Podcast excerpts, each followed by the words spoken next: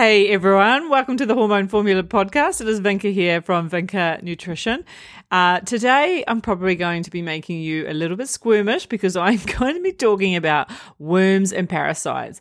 I don't know why, but I love this topic. I don't know, they intrigue me, they fascinate me, and I um, insist my clients send me photos when they have worms, and that's actually come to bite me in the ass, no pun intended, because one morning sitting down at breakfast while eating a banana muffin. I must have been karma because I shouldn't have been eating that muffin, obviously. But while I was eating my muffin, I um, received a text message and I opened it, and there was a beautiful video from my client who had videoed her ropeworm. It was probably I don't know one and a half meters long. It was incredible, um, but it did put me off my banana muffin, and I've never been able to eat one since. It's actually happened to me twice. I was also eating breakfast another morning and got another one. So I get what I asked for, um, but it's also a note to self that I need to get a work phone that's separate from my personal phone. Um, but they're so fascinating, and these little creatures are really, really ancient. They've been around for so many tens of thousands of years. They're incredible. Actually, this is like a piece of you don't need to know, but I found really fascinating. Not so long ago, some scientists found some parasites that were 40,000 years old and one was 70,000 years old, and they'd been frozen solid and they defrosted them. And those little bloody, bloody things started crawling around again unbelievable. So that just shows you how hard it is to kill them. Um, but you know, I think we think about parasites and worms in a negative way, and that we think they're always bad. There are some times when they're not so bad for us, and they actually can be beneficial. But on the whole, a lot of these parasites can um, literally suck us dry and eat all our food. So we do want to think about whether we have them and then what we can do to get rid of them if we do have them. So when it comes to parasites, a lot of you will think straight away gut. That's where they live, and predominantly that's true. Um, most parasites are intestinal parasites. But sometimes we can get them in our upper GI tract, we can get them in our liver bile duct, we can even get them in our pancreas, which can disrupt your sugar metabolism, which is really interesting. You can get them in your muscles. So, after a big lot of exercise, if you're really, really sore, that could even be parasites. I know, enough to make your eyebrows raise up to the roof, eh? I know, it's quite scary. So, you know, just think that just because you're not getting symptoms in your gut doesn't mean that you necessarily don't have them. Uh, I'm not saying that you know your muscle sore is going to be parasites in there, but that's some of the situations that can happen. And you know when you think about parasites and where you get them from, you can get them from everywhere. They're in your food, they're in your water, your pets, particularly pets that like to hunt, um, can contain them. You know, so we we are exposed to them a lot and I think a lot of the time when we think we have a parasite, that we'd get gut symptoms, and quite often we do. So you'd get things like diarrhea or constipation, bloating, an increased appetite, um, those sorts of things. But you can actually um, see it in many other ways as well. For example, anxiety, and with kids, it can kind of come out as aggression or sleep issues um, and even as adults that can present like that. It can be itchy, not just around the bum hole, but over your skin and, and have skin rashes. You can get brain fog. Fatigue is a big one, um, particularly because sometimes they, these parasites or worms can make you anemic with their um, ability to hog our iron out of our food. Um, can even cause acne for some people, and even autoimmune conditions are now linked to particular um, parasites. And a lot of irritable bowel diseases like Crohn's and ulcerative colitis have links to parasites as well. But when you think parasites, you really got to think, why the hell are they in there in the first place? And quite often, when I see clients with parasites, they are immune compromised at the point that that happened.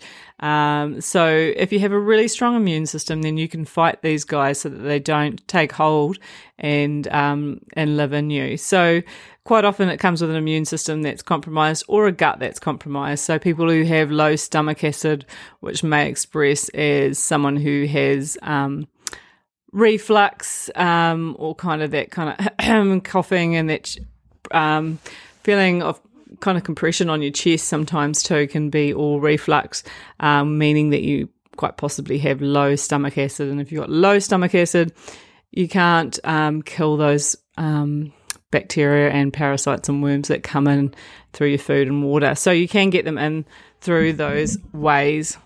So, if you think that you may have some issues, particularly if you have gut issues like diarrhea or constipation or sore tummies and things, you think, oh my God, I want to know if I've got w- worms or parasites, then there are a couple of ways that you can um, test for these.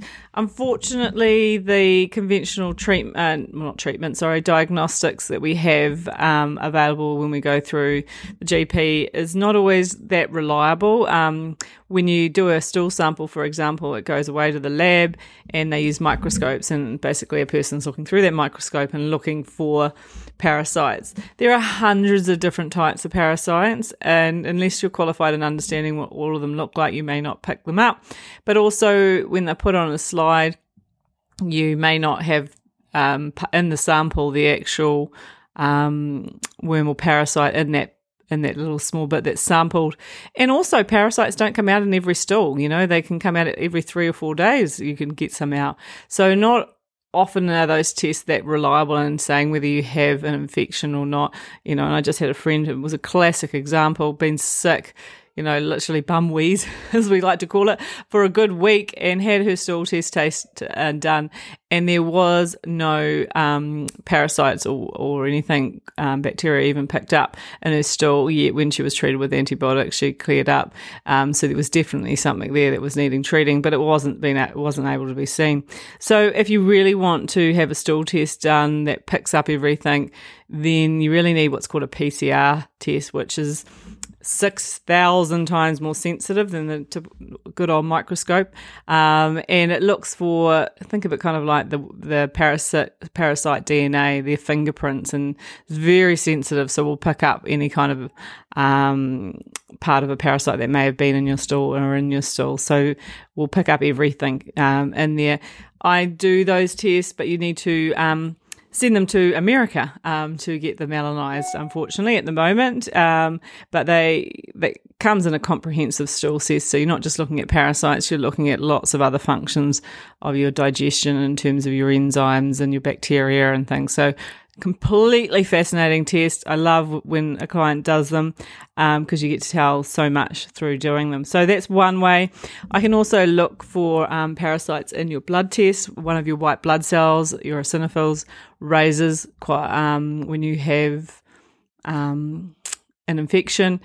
And the ranges that we use in New Zealand are really high and extremely hard to, to pick up. So I use much more sensitive and optimal ranges to look at this so I can tell quite quickly if you have um, a parasite infection as well through the bloods. Um, not as accurate as doing a stools test and you're getting to find out exactly what type of parasite you have, but still an excellent way of finding out um, what's going on in there. So, really, really cool. So, you know, once you've kind of thought about have you got any of those symptoms? Are you thinking maybe you need to do further testing in this area?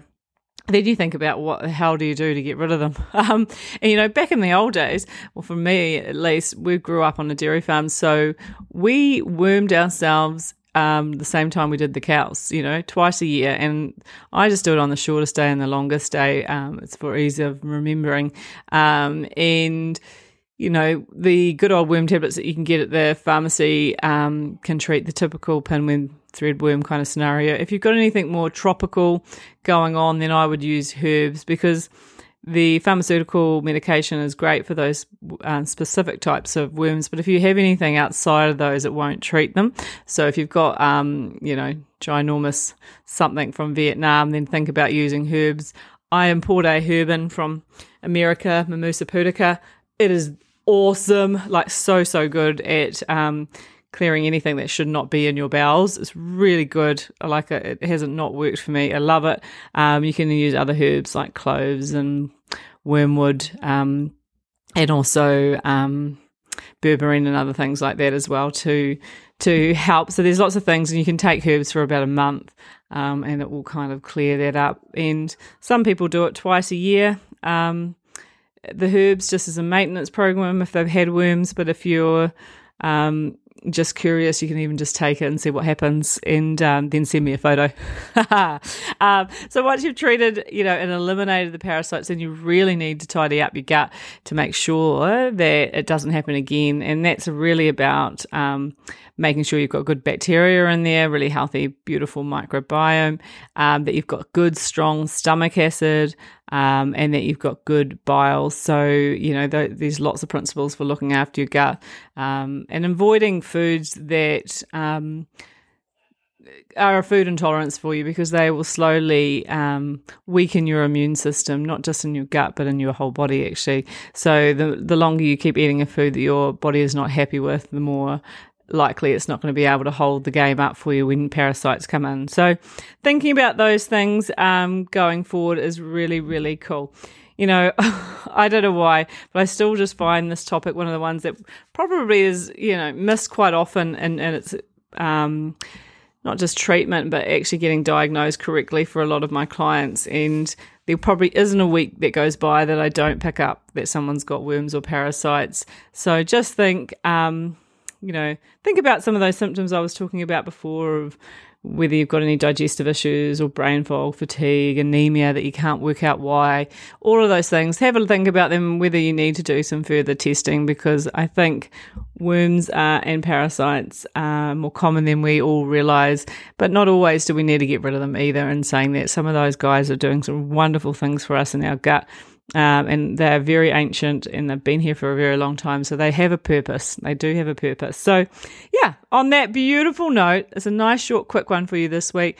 Um, I lo- hope you become as obsessed and intrigued by these guys as I am, and that you start thinking about what may be living inside you and what you do or do not need in there. So I hope you've all been listening to this while you are not eating a banana muffin or breakfast and that you have been able to sit through this without squiggling around on your chair. But thanks for tuning in for another episode and I look forward to catching up with you all again next week. Take care everyone. Thank you. Bye.